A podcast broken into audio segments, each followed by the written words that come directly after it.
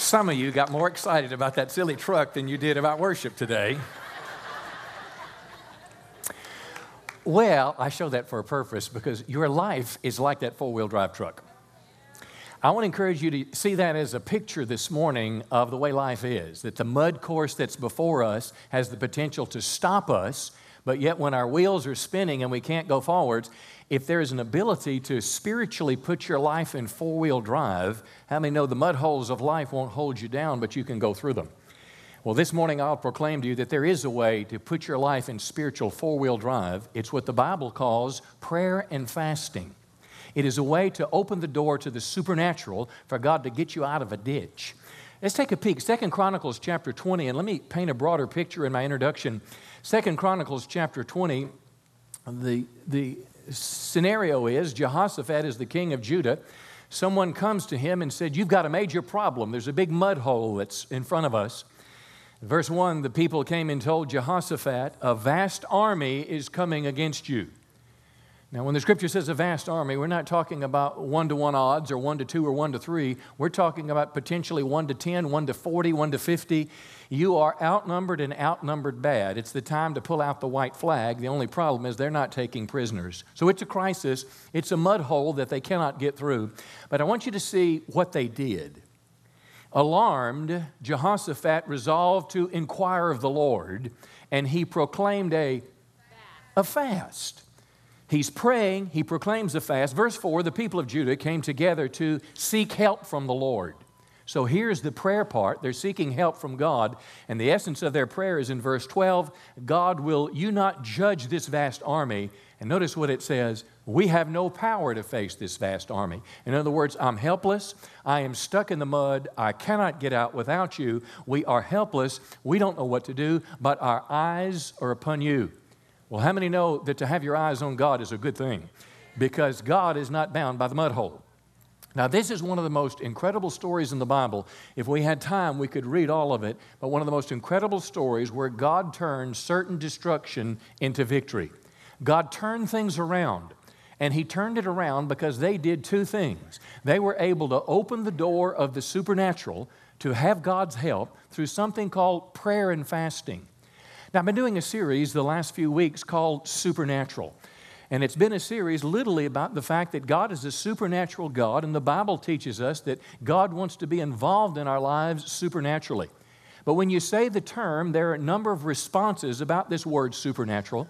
There are those that don't believe the supernatural exists. They have been inundated by a philosophy in the last 50 years called naturalism. And naturalism says there is no God. And because there is no God, there's nothing outside the circle of knowledge that we have today. Everything has a natural cause. Others believe that God created the world. I mean, listen, it takes more faith to believe that the world and the human body and the solar system and all these things just kind of happen by accident. It takes more faith to believe that than there's a deliberate hand of a creator behind it. And some people believe that God created the world, but when He created it, He kind of walked away from it. They're called a deist. Then there's a group of people, Christians, who believe that God was a miracle working God. He's the creator. God did miracles in the Bible days. All the miracles of the Bible, the supernatural is true. But after the Bible was closed, in other words, after the Bible was came together as a canon, or after the apostles died, the supernatural stopped. We'd call them a cessationist. Many of us were raised in churches that way. I would hope you would be in the last category where I am, a biblical literalist, which literally means that we literally believe the Bible is the Word of God. Come on. And the supernatural God of the Bible is the supernatural God today. Uh, didn't Jesus say that He's the same yesterday, today and forever. When he was on this earth, what did he do? He went around doing good, Acts 2:38, healing all who were oppressed of the devil. So he's a good God. God still does supernatural things today. How many know when someone receives Christ as their savior and they're born again? How many know that's supernatural? Many know when a prayer is answered? That's supernatural uh, a miracle of healing. Uh, God is a supernatural God. I, I, got an email this week from one of our members I want to read to you, and it's a testimony about the supernatural.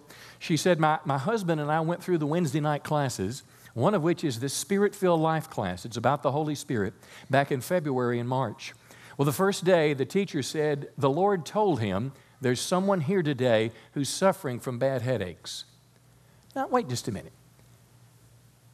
Is that possible? that God could share an insight. The scripture would call it a word of knowledge, it's a spiritual gift. That God could reveal something to someone that they didn't figure out. In other words, they didn't look at you with your finger, you know, doing this, they didn't look at you like that or popping Tylenol. But supernaturally, there was a, a, a something revealed well, we're, we're going to go further because I suggest to you that is very possible that the God who knows everything knows details of my life. Well, anyway, she said, uh, I came forwards for prayer. I had been a migraine sufferer since I was a teenager. I had recurring migraines three or four times a week. I was on medication for these horrible migraines. The trigger was sometimes stress, but mostly foods with nitrate. Uh, bacon would trigger an instant migraine. How many know she has double problems? I mean, if you can't eat bacon, uh, it, it's, life is troubling. Well, anyway, uh, Jerry prayed over me and he demanded the migraines be gone in Jesus' name. In the next paragraph, she says, I no longer suffer from migraines. Wow. She said, and listen to this. She said, His prayer healed me, and I ate bacon every day for two weeks straight and never developed a migraine. But something perhaps more profound my husband saw the healing power of prayer, and he's brought him even closer to God. So I share that today to inspire you. If you have a testimony like that, send it to us. Go to the web page because it encourages our faith when what we believe is taught by the scripture, when we see lived out in the lives of people. Now, the last two weeks, I've talked to you about opening the door of the supernatural. We first talked about how faith opens the door. Secondly, we talked about how obedience opened the door. And these are not intended to be a formula that if I do A, B, C, D, but rather principles or examples from the scripture to inspire us towards this life. And this morning we want to talk about something called prayer and fasting, how it opens the door of the supernatural. So I've kind of used this as a catchphrase this morning. Prayer and fasting puts our spiritual life in four wheel drive. So let's, uh, let's explore. I'm going to look at two passages, an Old Testament and a New Testament this morning. We're going to be in the Old, Ezra chapter 8. Now, in the book of Ezra, it's an interesting time in Israel's life. They have been, uh, in essence, judged by God. Under Moses, some 700 years earlier, God said, Hey, look, if you guys get off the path long enough and do crazy, stupid things long enough, worshiping idols and all these things, sooner or later I'm going to have to pull the rug out from under your feet and discipline you to get you back on track not to hurt you. Let me know God's discipline is good, just like a parent disciplines a child. So they went into what's called the captivity for 70 years, and then God supernaturally put it on the heart of a pagan king to say, okay, go back and build your temple in Jerusalem. Well, Jews have gone back from the Persian Empire, Persian lands, back to Jerusalem, and now Ezra is going to go back. But the problem is, he's got to go through this huge wilderness that's filled with danger. Um, I can remember the last time I went to, to Mexico. I used to go to northern Mexico, build a lot of churches. The last time I went, the missionary there said, Look, you don't need to be driving here anymore. And the hotel that we had, uh, were going to stay in was riddled with uh, machine gun fire on the walls. And if you follow the Mexican border the last few years, I mean, it's a violent, violent place. So if you had to go to Mexico City, it would make more sense to take the airplane. The problem is they didn't have airplanes in Ezra's day. So he's standing here and he's by what's called the Ahava Canal. And verse 1 says, I announced we would all fast and deny ourselves before God. We would ask God for a safe trip. Now, listen, I pray every time I go on a trip. Anytime, I, I pray oftentimes, but when there's real danger there, you need to bump it in four wheel drive. And that's what they did. He called it fasting. Verse 22, he said, I was ashamed to ask the king for soldiers and horsemen to protect us from our enemies on the road because we told the king, God helps everyone who obeys him. Now look at verse 23. So we fasted, fasted and prayed to our God about the trip, and he answered our prayers what could have turned into destruction because he, it's not only him going on this trip, he's bringing ladies, children are going with him. They've got resources, they've got money. They are a prime target that, uh, that doesn't have any kind of escort with guns. So, anyway, and I know they didn't have guns in those days, okay? I'm just stay with the preacher this morning. But fasting and prayer open the door to the supernatural. Now, let's talk about Ezra first and see the kind of guy he was, because in this series I've been telling you, accessing the supernatural is not like going to Redbox. If you go to Redbox, you pick drama, you pick action, you pick a family film. Uh, we can't just, uh, well, we, we, the idea in Scripture is not just saying, well, God, I need this and give it to me, and I need this miracle and that miracle, and I'm kind of doing my own thing. But Ezra was, a, a, a I'm going to call him a righteous man on a mission from God. He was a teaching priest going to restore the spiritual foundations of the nation. But he was a righteous man on a mission from God, and because of that, it put him in position for the supernatural. Now, look, there's a difference between living with Christ preeminent in your life, serving Him, and coming to church until duck season starts, and then hunting every weekend, come on, and fasting and praying for a new four wheeler. I mean, listen, God likes four wheelers and He especially likes duck hunters. But there's, it's true, there's a difference between praying to kind of, you know, for that part of our lives and ignoring the more important spiritual part. If you're on a mission, you get God's attention. Ezra 7, verse 10, it describes him Ezra had set his heart to study the law of the Lord, in other words, the Bible. He was dedicated to the, not only the study of the Bible, but to do it.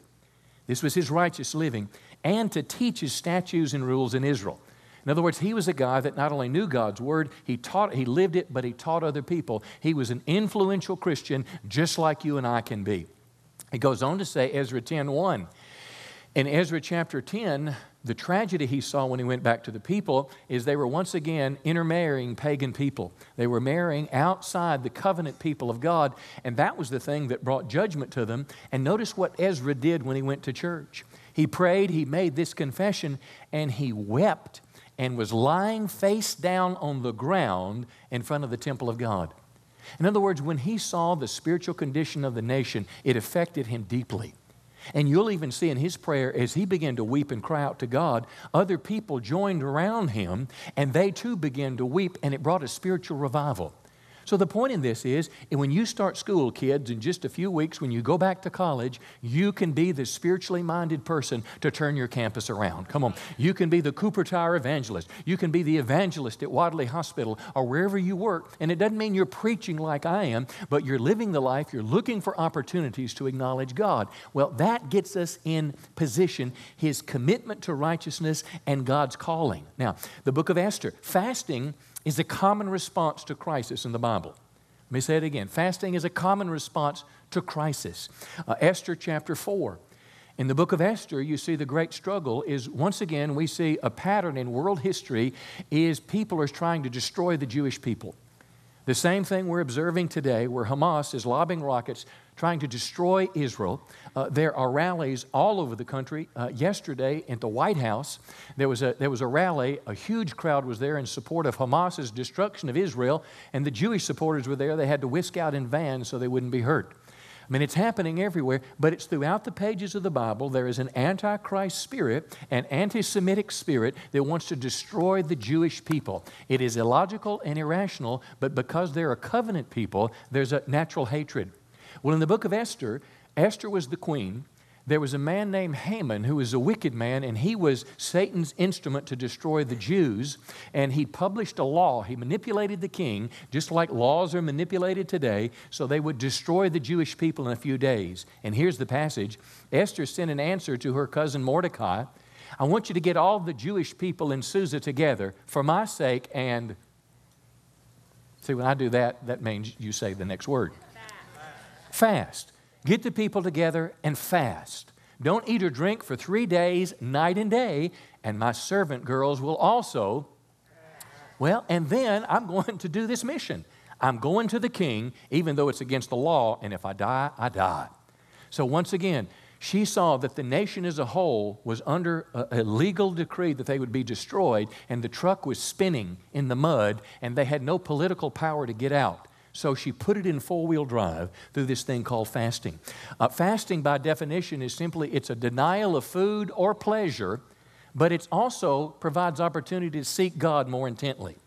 It's a denial of food, sometimes drink or pleasure, and a seeking God more intently. Now, listen, fasting is more than not eating. Punch your neighbor and say, That's a diet. Fasting is more than eating, but fasting is a combination of denial and refocusing to seek God. Again, we see it throughout the Bible, even among non Jewish, non covenant people. A king named Darius was a God-fearer. Remember when Daniel was thrown into the lion's den? And uh, this man felt the burden for Daniel, but once again, manipulative law had bound him. But Daniel 6:18 says this: the king goes to his palace, but he spent the night without eating and without entertainment. any entertainment being brought to him. In other words, that night he denied himself of some things that were not wrong, but he said, I want to make a sacrifice because there needs to be some four wheel drive supernatural activity here, or Daniel's going to be dead. Uh, one of the church fathers, his name was Tertullian, in 200 AD, that's about 170, 75 years after Jesus was resurrected, he said this When you fast, heaven fights for you, and divine defense will be granted. In other words, this is a man outside, hundreds of years beyond the written, the written scripture. This is a man, a Christian, saying fasting is four wheel drive. But let me say this fasting is not easy. And everybody said. Hey, look, I was designed to eat. How about you? And if you're going to eat, you might as well eat good food. Let me say this fasting is not something you do all the time. For example, if you have a four wheel drive vehicle, when you're driving down the interstate, you don't put it in four wheel drive. If you drive all day at whatever you drive, 70 miles an hour in four wheel drive, you'll probably mess it up. But fasting is intended to be used in a crisis. But let me say this it is not easy to fast. I'll tell you what, if you decide you're going you're gonna fast, for, for example, let's say there's, there's a crisis in your home. Let's say one of your children are, are, are sick and, and Tylenol and m- m- you know, medicine and those things are not helping. Uh, maybe your marriage is on the rocks. Maybe your business is almost bankrupt. Maybe you just lost your job and you don't know what to, uh, know what to do. How many know that's a time of a crisis? Young people, you have a zit, okay? You understand what I'm talking about. It's a crisis. It's a crisis out there in the world. But, but let's just say you said, okay, I'm going to I'm gonna do what the preacher said, and I want to go to the church. And, and we, we have a little push button on our door there where we'll tell you the code to get in. And you say, I want to take my lunch breaks, and I want to come to the church for this week, and I want to fast and pray and seek God. Well, I want to tell you what, when you set yourself to do that, it's hard. I mean, your stomach starts growling at 10 o'clock. Are you with me today? But something happens when you do, but it is not easy. Now, listen, in a modern vehicle, if you want to put it in four wheel drive, you just push the button. But in the old vehicles, I remember when I was a teenager, I had a buddy and we were big duck hunters. Uh, well, he had a, a, uh, a Jeep. It was an old timey Jeep. Uh, it barely had windows. You know, the kind that sometimes you have to open the door to roll the window up. I mean, it was in bad shape. Didn't have a heater, as I recall. So when you're going duck hunting, it's cold. But in that vehicle, you didn't have a button to push. You had to get outside and you had to lock the hubs in place. You had to screw the hub so it would lock in place and then you would get power. Well, the last thing two teenagers want to do is get out of the vehicle in the cold and turn those wheels. So I can remember many times we'd say, Oh, come on, we can just try it. We'll go through it.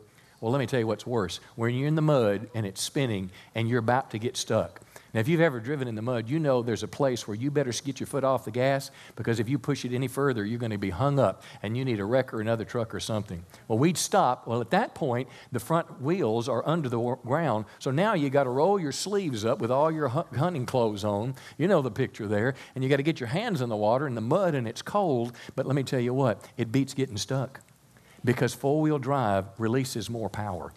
And that's exactly what we need spiritually when we're in a muddy crisis. Come on, we need more of God's power in our lives. Give the Lord a good hand today.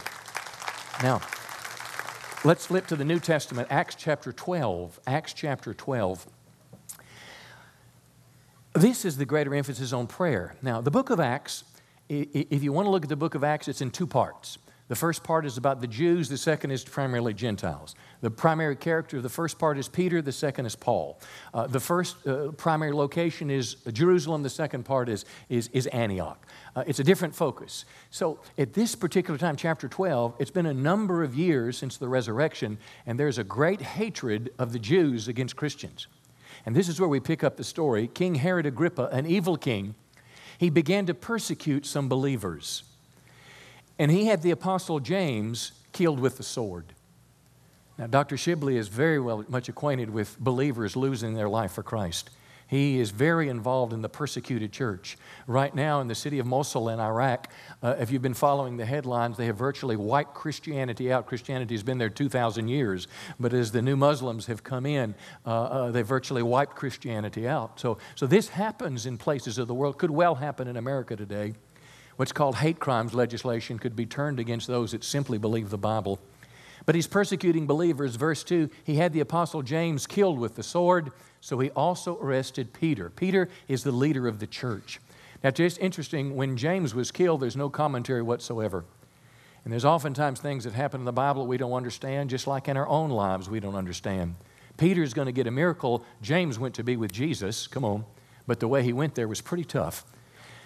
Anyway, so he, Peter is arrested, verse 4. He's placed under the guard of four squads of four soldiers each and put in prison. So here what we've got 16 of the world's best soldiers. He's locked in prison. As you're going to see, he's chained between two men. Can I tell you, his little vehicle is spinning in the mud. Now, what was the church doing when this was happening? I guarantee you, Peter was praying. But notice what verse to verse 5 said. It said the church very earnestly. The church prayed very earnestly. Your New King James says there was constant prayer, the Amplified, fervent prayer. Now, this is different than just a one minute prayer, it's, it's different. You know, we were as fervent as we could as we prayed for you for three or four minutes around the altar, but this is a bit different. This is where your friend, your leader, your husband, your dad is going to be killed in a moment of hours if supernatural intervention doesn't happen. They're praying very earnestly now look at verse 6. The night before Peter was placed on this mock trial. Have you, have you found it quite interesting that God is uh, rarely early, but never late? He's always on time. I wish he would be early. Don't you just hate it when you have to walk in faith and depend on God? Come on, rather than having all the answers or all the money or all that you need. Sometimes God lets you go through difficulties to create trust in Him. Paul said in 2 Corinthians 1, it was so bad I thought I was going to die, but this happened so I wouldn't depend on myself, but on God who raises the dead. He helped me through your prayers. He'll continue to help me through your prayers. Listen, great spiritual people go through the fire to develop dependence on God. Well, anyway, Peter is near death. He's on trial. He's sleeping, fastened with two chains between two snoring, stinky soldiers. You can, we can presume that, I think. Look at verse 7. Suddenly, and this is how God can work. God does not have to work through the pro forma statement of your business. God does not have to work, come on, through the weather forecast. Listen, we got a wonderful rain several weeks ago when there was a 10% chance of rain. God doesn't have to work through, through what's logical and reasonable. Suddenly, in response to constant prayer of, and a man on a mission, mind you, there's a bright light in the cell. An angel of the Lord stands before Peter, and the angel said, Quick, get up. And the chains fell off his wrist. Put this picture up I gave you earlier. One of our elders said he, he had been to Rome and he saw this, he, he was in a, a, Roman cathedral, and it was actually a church uh, uh, in Rome named after Peter's imprisonment. But you see those chains in the center? They literally believe in their church history that these were the chains that bound Peter. Literally, this guy bound with those chains between two guards. The angel says, Get up. And the chains fell off his wrist. Now, stop just a minute. Is that possible? See, we have been programmed in naturalism. There is no God, there is no supernatural. Uh, chains don't fall off unless they're too loose See, we're looking for the rational explanation, the reasonable why it happens, but I'm telling you, the Bible teaches God is a supernatural God and He can do supernatural things among His people. The chains literally fell off. Peter, verse 9, left the cell, followed the angel, verse 10. They passed the guard post, came to the iron gate leading to the city, and the gate opened by itself all before him. Now, let me ask you this question if God was able to do something supernatural for like that, for Peter to fulfill his mission from God, could he not do the same thing for us? That's the intent of this series. This is what I call four wheel drive prayer. It is earnest prayer. By definition, earnest means to strive, to advance, to push, to strain, to be serious in prayer as compared to trivial or nonchalant. I mean, know there's a difference between crying out to God and now lay me down to sleep. Both are important, both have their place. You don't probably don't need fervent prayer when you're putting your baby to sleep. You're rubbing their forehead, you're kissing their owie. Come on, you know what I'm talking about. You're wanting them to gently fall asleep. You don't need to be praying strongly and praying in the spirit and elevating your voice. But there is a time for that. There's a time. Fervent prayer means excited. It's boiling. Now, uh, James 5, Elijah prayed like this and got supernatural results. Listen, James uh, 5 16, New Testament. And, and if you don't hear anything else today, if you want to walk away with one phrase from this message today, one Bible verse, take this one. And I want you to say it with me out loud. The prayer of a righteous person has great power as it is working. Think about that. Righteous, the righteousness we have, our righteousness is given to us by God in Christ, but we walk out our righteousness with a godly life. But notice what it says. It doesn't just have power in prayer, but it has what? Great, power. Not an accidental adjective.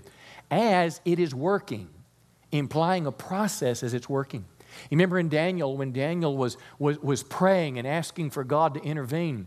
And finally, three weeks after his prayer started, an angel came and said, The moment you started to pray, I was sent with the answer. But the prince of Persia, a demonic spirit in the unseen world, stopped me from bringing the answer to your prayer.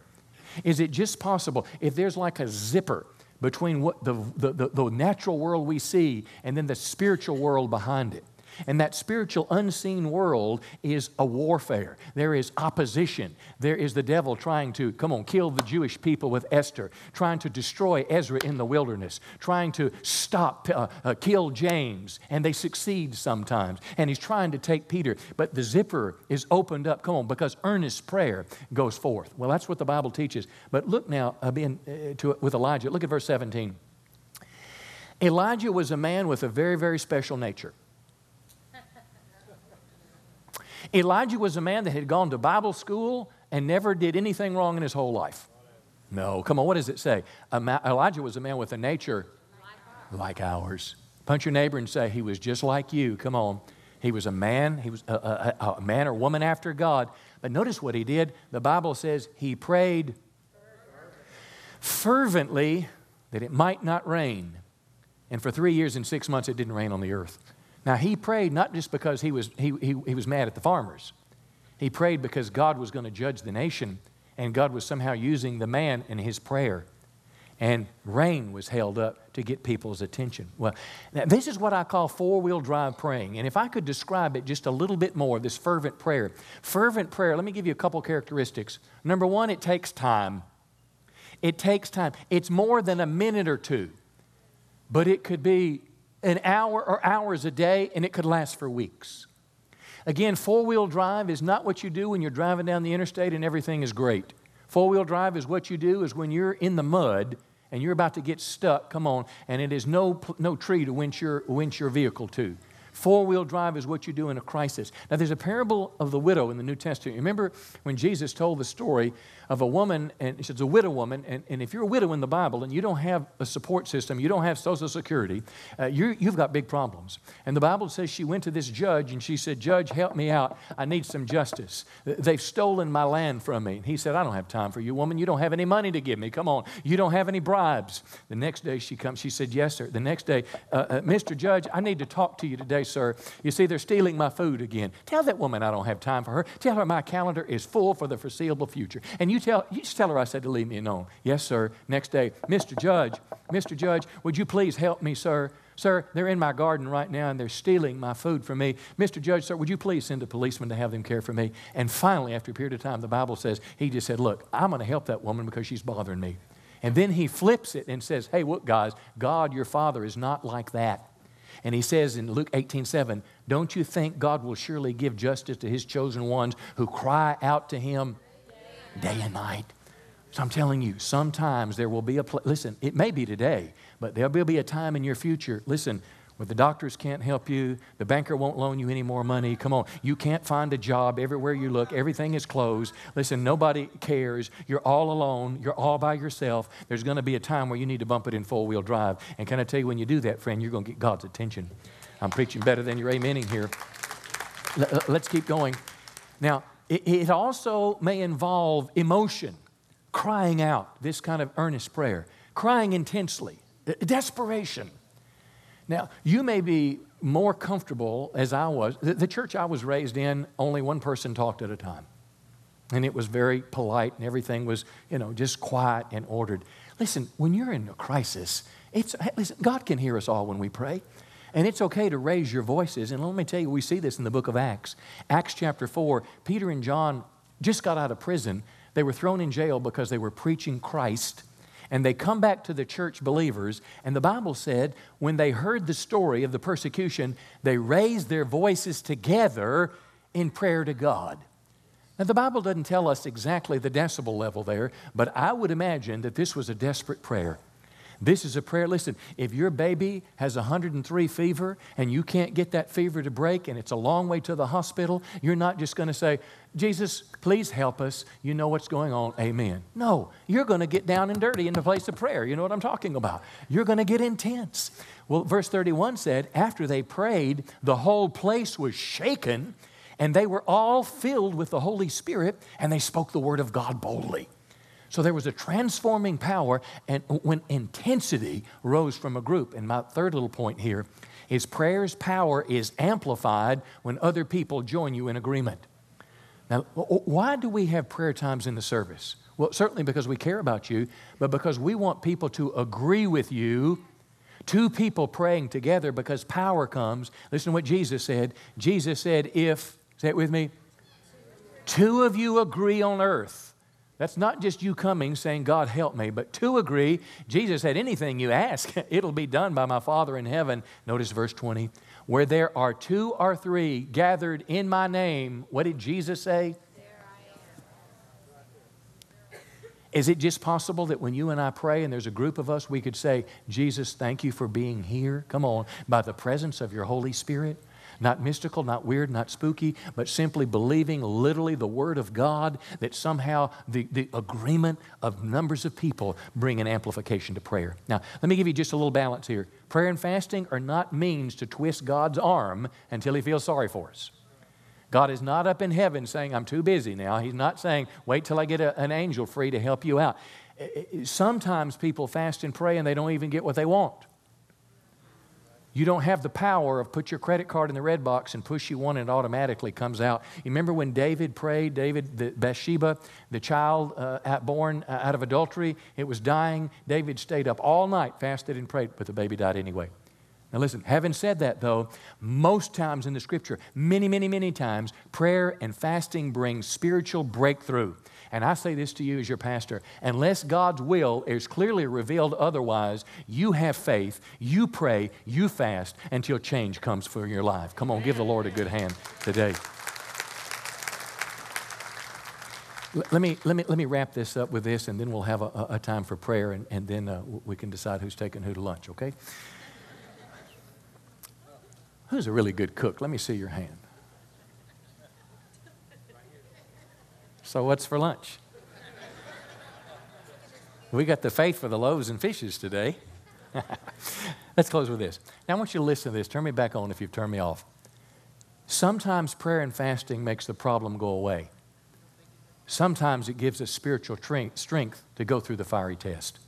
Let me say it again. Sometimes prayer and fasting get you out of the mud. Sometimes prayer and fasting helps you go through the test. Now, I want you to think of Jesus, Matthew 26, and let me close with this. I want you to remember our Savior. He's with his disciples gathered around him, and just a few moments, Judas Iscariot and some Roman soldiers are going to come up the hill, and they're going to take him away. And he knows he's going to be beaten and flogged and abused, no more sleep, no more meals. And the next morning, he'll go through a mock trial and he'll be crucified on a cross. He knows it's coming. But listen to what he said. He said, The hour has come the hour has come, and the Son of Man is delivered into the hands of sinners. But look what he said Rise and let us go. Now, the disciples interpreted that as run away, which they did. But what Jesus was saying, let us go. I'm going to face this. I, my betrayers are coming. Now, what's the point here? Jesus faced his greatest challenge in life by prayer and fasting. Now, I want you to listen to this as I show you in a moment. If you could identify with this a second, have you ever been to a situation to where you were just scared to do it and you, and you walked away from it? Scared to go to the doctor's office, you didn't know what he would say, come on. Scared to get out of the bus and play the game because you saw how big the other team was. Scared to go in and get your wisdom teeth out or whatever. Something inside says, run away from this thing. Well, Jesus had everything inside him saying, as a man, run away from this thing. But let me tell you how he got himself ready to say, let's face it. Up a, a few more verses, verse 36.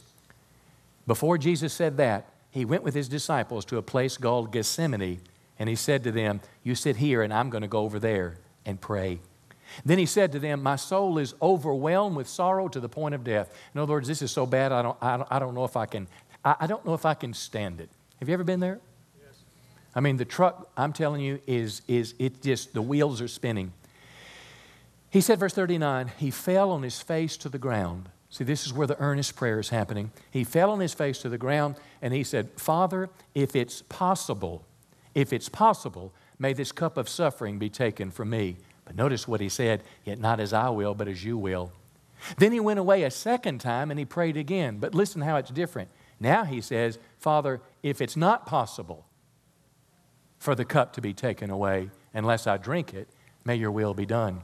In other words, first, he's still kind of saying, Lord, if it's possible, this is so difficult. If there's another way for this to happen, please let it be.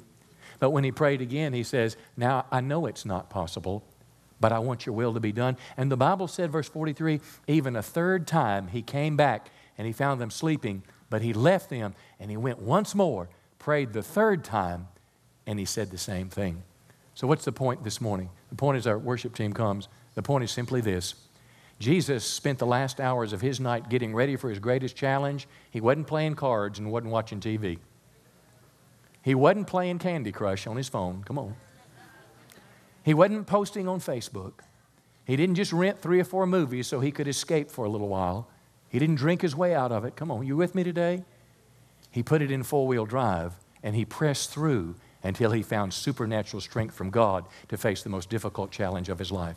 I want to tell you, friends, that worked for Jesus. It worked for people on the pages of Scripture. And when your life is in a crisis, God will either give you supernatural ability to go through it uh, uh, and get victory uh, over it. It'll never happen again. Or He'll give you the grace to go through that thing, come on, and get you to the other side because He will never fail us. Give Him a big hand today. He is worthy of our praise. Why don't you stand to your feet with me this morning? And I want you to take what could be the most important, most important couple minutes of your coming to church today and say, Holy Spirit, what are you saying to me now? What are you saying to me? Let's sing it, Pastor.